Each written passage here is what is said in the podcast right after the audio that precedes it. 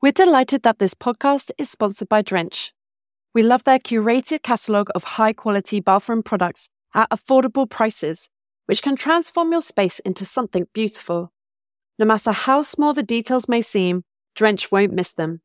Use the code HOMENOTES10 for 10% off your first order. Welcome to Stories from Site, the renovation podcast that digs a little deeper.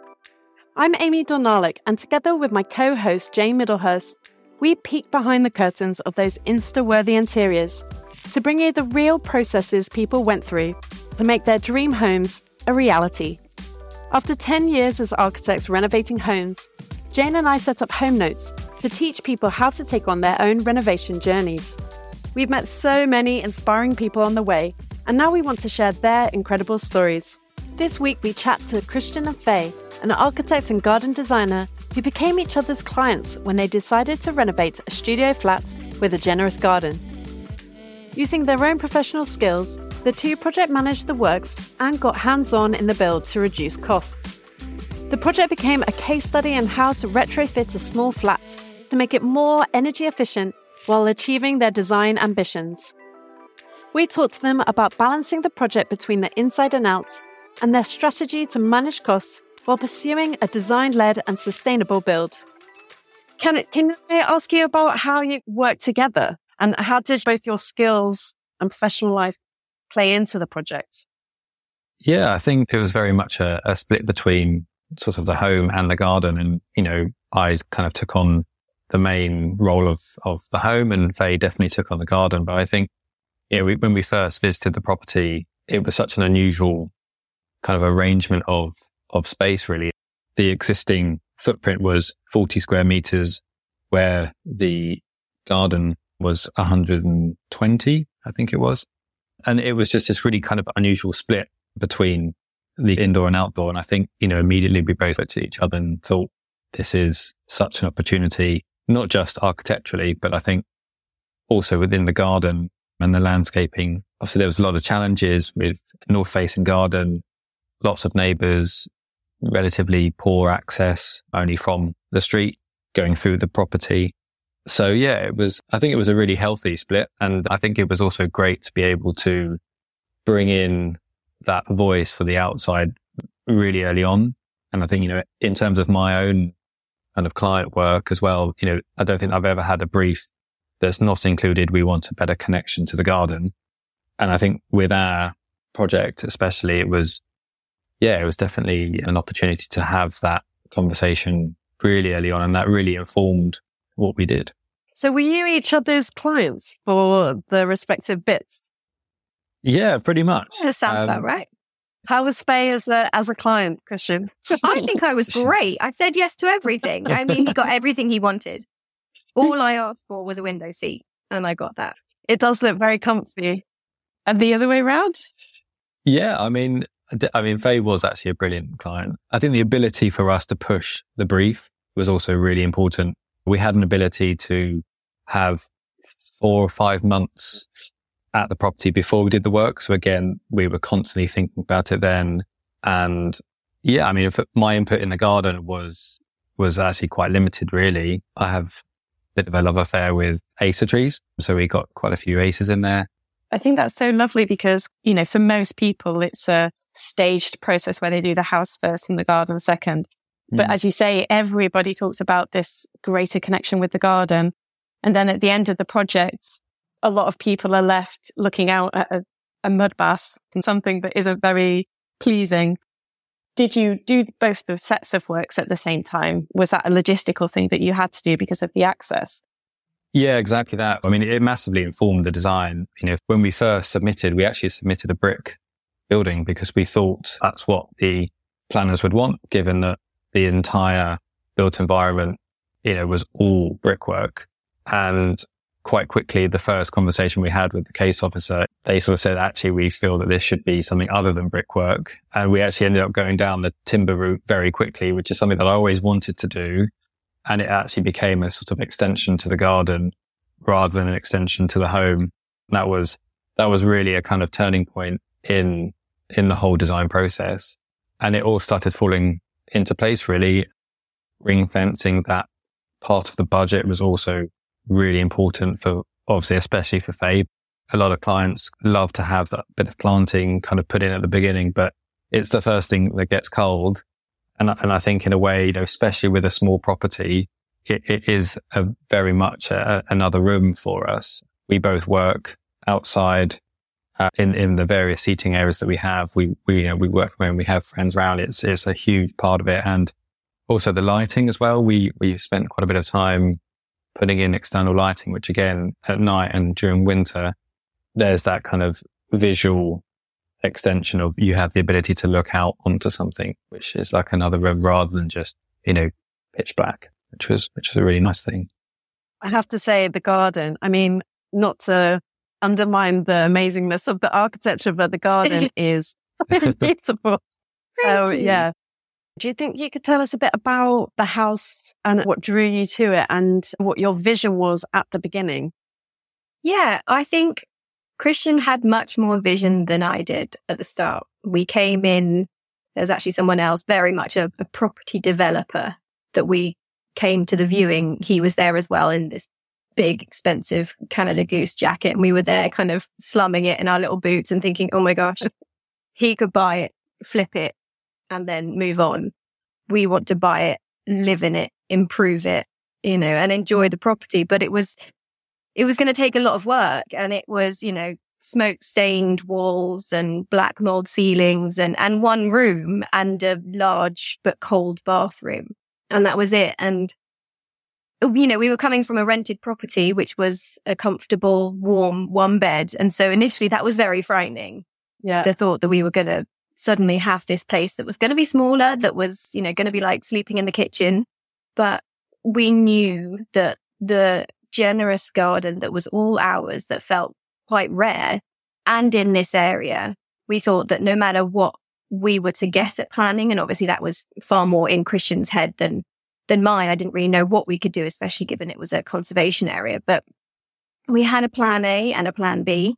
And we're really grateful that our plan A worked and we got, you know, such a generous space out of it. But yeah, it was just that initial, this garden is all ours and it's a wide plot as well. But it was all so overgrown. It was hard to really even know how large it was. Like there was a plum tree and is a plum tree at the end of the garden, but we didn't know it was there when we moved in. We only knew it was there when our neighbors came around and said, your plum tree has fallen over onto our shed. So yeah, it was, it was kind of looking past the sort of wreck that it was and knowing that it could be something lovely. Obviously doing the project for yourselves means that you can be a little bit more adventurous or, or do things a little bit differently. And I was just wondering whether you were looking to push what you did a little bit further. I think the sustainability was a huge element. We wanted to improve the fabric as much as possible. We had firsthand experience having lived there for the first few months of how a completely uninsulated, unventilated house can, can deteriorate to the point of black mold everywhere. It was really quite horrendous. And we, we wanted to have this as a case study of how do you improve a an Edwardian home in a conservation area when you are a flat. So what things did you do as part of the kind of sustainability agenda? I think that one of the biggest things was just the amount of insulation that we put in. Obviously, originally there was zero insulation on any of the external fabric. We improved the, the thermal performance, but it was also the air tightness. Being completely airtight was, was again a huge, you know, a huge design decision that we made that affected the design. So we have mechanical ventilation with heat recovery throughout the property, which was quite astonishing because we first moved in and we were still doing a bit of the joinery and finishing off covers and things. We actually didn't have it on because of all the dust that we were producing. And it was so stuffy and the air quality wasn't great. And the minute we turned it on, it was just amazing. And, you know, we, we cooked a an eight hour Christmas dinner with all the family round in, you know, very cold weather and there wasn't any condensation on all the windows. You know, it was, it just really worked. And it was something that it, it's so nice to now be able to speak to my clients and get them to come round and, and say, look, it does work. This is what you can do.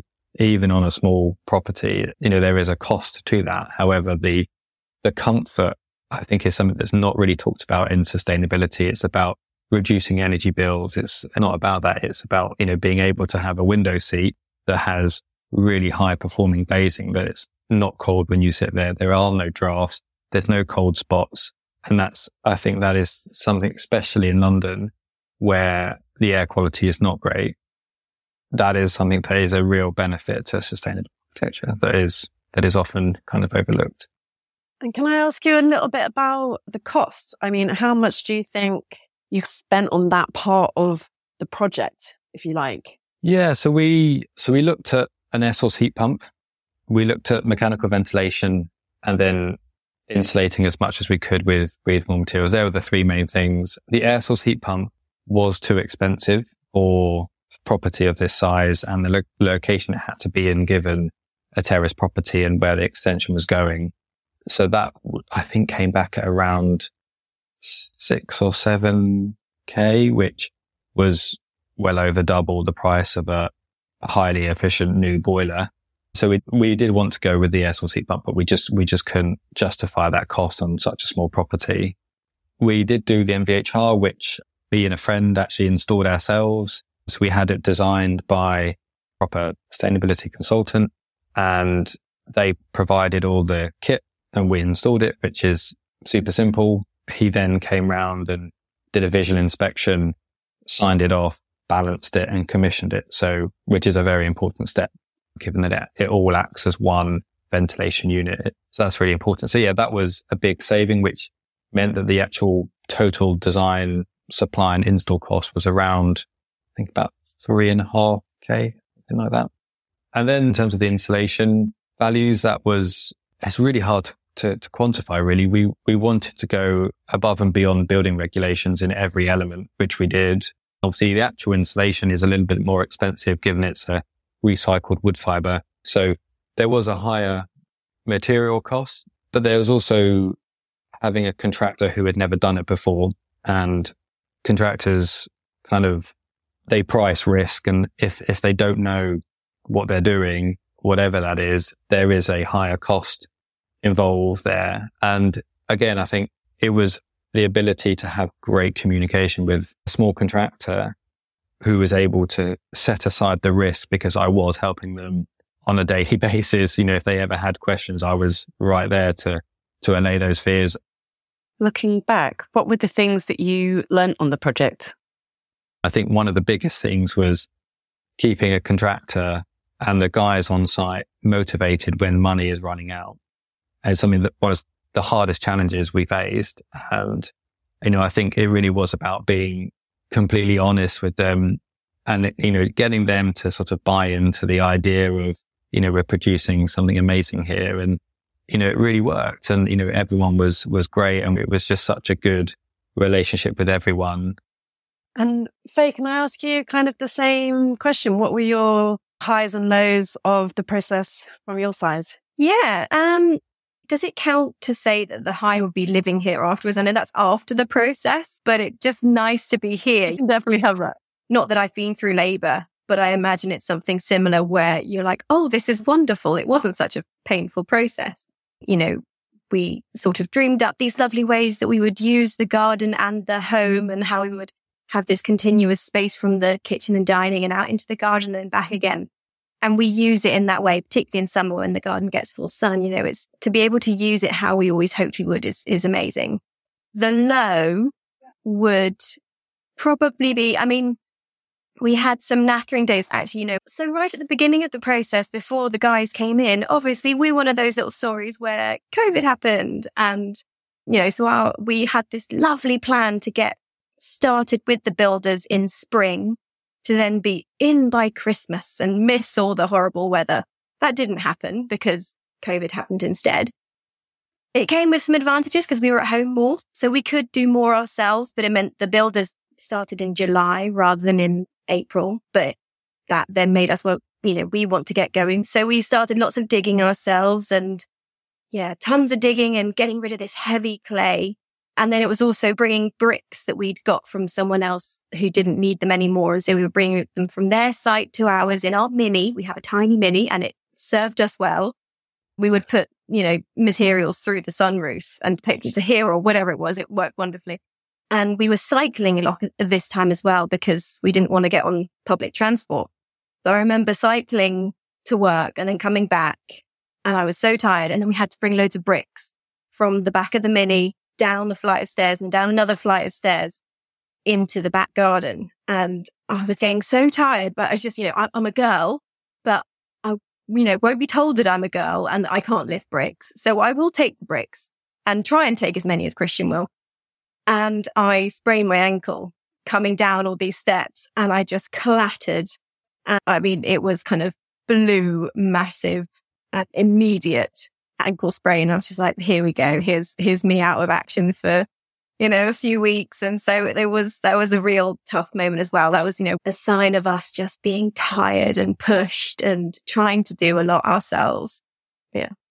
It sounds, I mean, it sounds so physical. Yeah. Yeah. Like I'm just imagining you in, in the trenches, literally, you know, digging the, the mud out I know. And we had to dig down quite a long way as well. So, and there were times when, you know, Christian's work, because he was at a company at the time, he was working a lot more sort of strict hours, certainly in the early days. And my job working for myself, I was a bit more flexible. So it was often me in a kind of rain mac out in the garden, just trying to dig through this clay, which you couldn't dig if it was summer and dry, but you had to deal with it when it was wet and heavy and sticky and like orange fascinating, but it was tough. you yeah. know your soil types now. oh, we do. Yeah. yeah. You see all the kind of different gradients. Amazing. Like a Guinness. So you said it, it was probably a little bit longer than you expected. How long was the project and how long was this like really intense physical bit for you as part of that? Well, that initial bit. So the digging, I suppose when we look at the project as a whole, we probably don't really count that those initial couple of months where it was just Christian and I digging when we could, because that was a slow process. But, you know, we probably started in April, perhaps ourselves. Builders came in July, end of July, and then we were in the following spring. So it was a year's process, but it wasn't a year project. We were probably out of the house for maybe nine months, I think. Yeah, it was all August to March was the kind of official time. But we got hit with so many delays. But, you know, the irony of the prefabrication was that we actually chose that to be quicker, but the timber got, came all the way from Canada, arrived in Ireland and then got stuck in Ireland and couldn't make it to Devon because of COVID. But from the, from the sort of concrete shell in the ground to absolutely everything apart from the lime plastering was five days. So it was super, super quick. Wow. When, when it happened, when it, it happened. exactly. So it was a bit of a shame. And I think, like I say, it shouldn't have been that long. If you actually removed all the, all the delays, it was probably only four or five months. But yeah, definitely was, we were out of the property for nine. Can I just ask you about the budget side of things? Did you have a clear budget that needed to be kept to? It, it certainly evolved through through the project. And the, good thing we had was that it's such a small property. We kind of bought one of everything.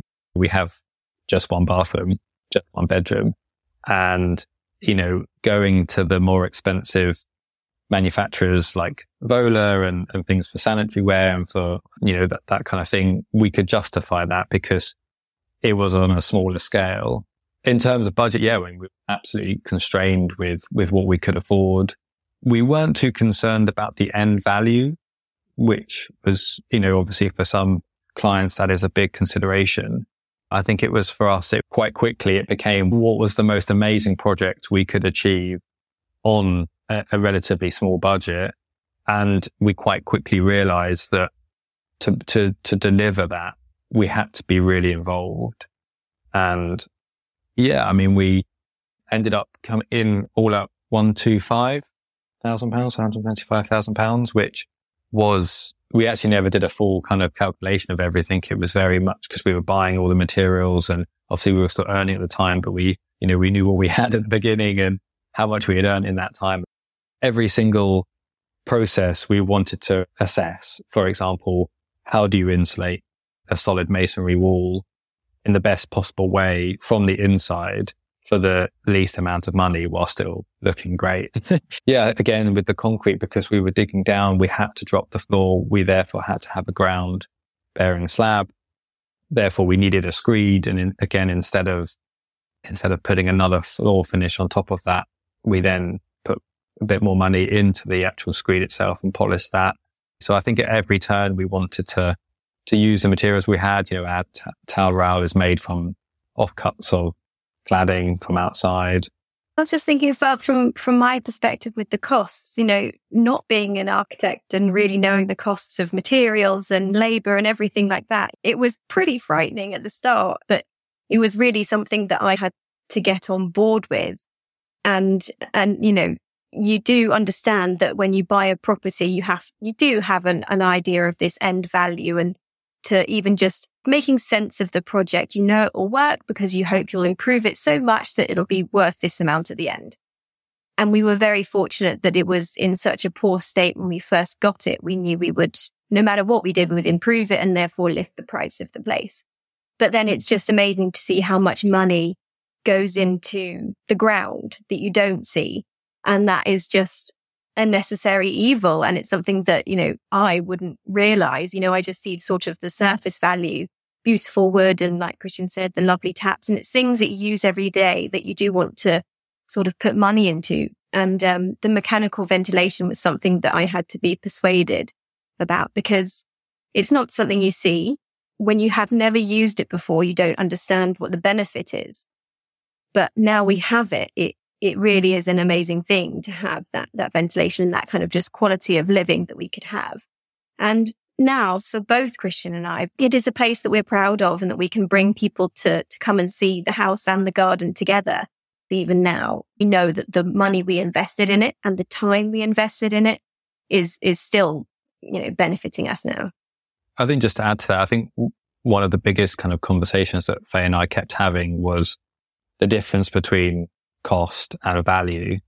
I think with, with, you know, using expensive materials and, and digging down when we didn't really have to, it was, it was about the value to the project. It, it is a small flat, but it, it doesn't feel that because it has that generosity in the height and the materials. And I think again, with Faye's expertise, we were able to buy smaller plants knowing how they will flower and that they will grow at certain rates. And I think that is, you know, real credit to Faye. It's not about spending loads of money. It's about spending money, say on bigger trees. The Acer we have is probably 50 years old where we have some plants that have rocketed up and, and have grown really quickly and are therefore much cheaper and you can buy small. So yeah, it's about not spreading the money too thinly. It's really nice to hear because from in both parts, the garden and the home, I feel like it's the same strategy. I guess because you could take that time to investigate the processes, you chose where to spend the money. And I mean, it just sounds like there was no wastage at all in any of the processes. Absolutely. Yeah. I think, you know, there's also the embodied carbon issues as well. And I think, you know, for example, we, we told the joiner in Devon to bring every single offcut that we, that they had.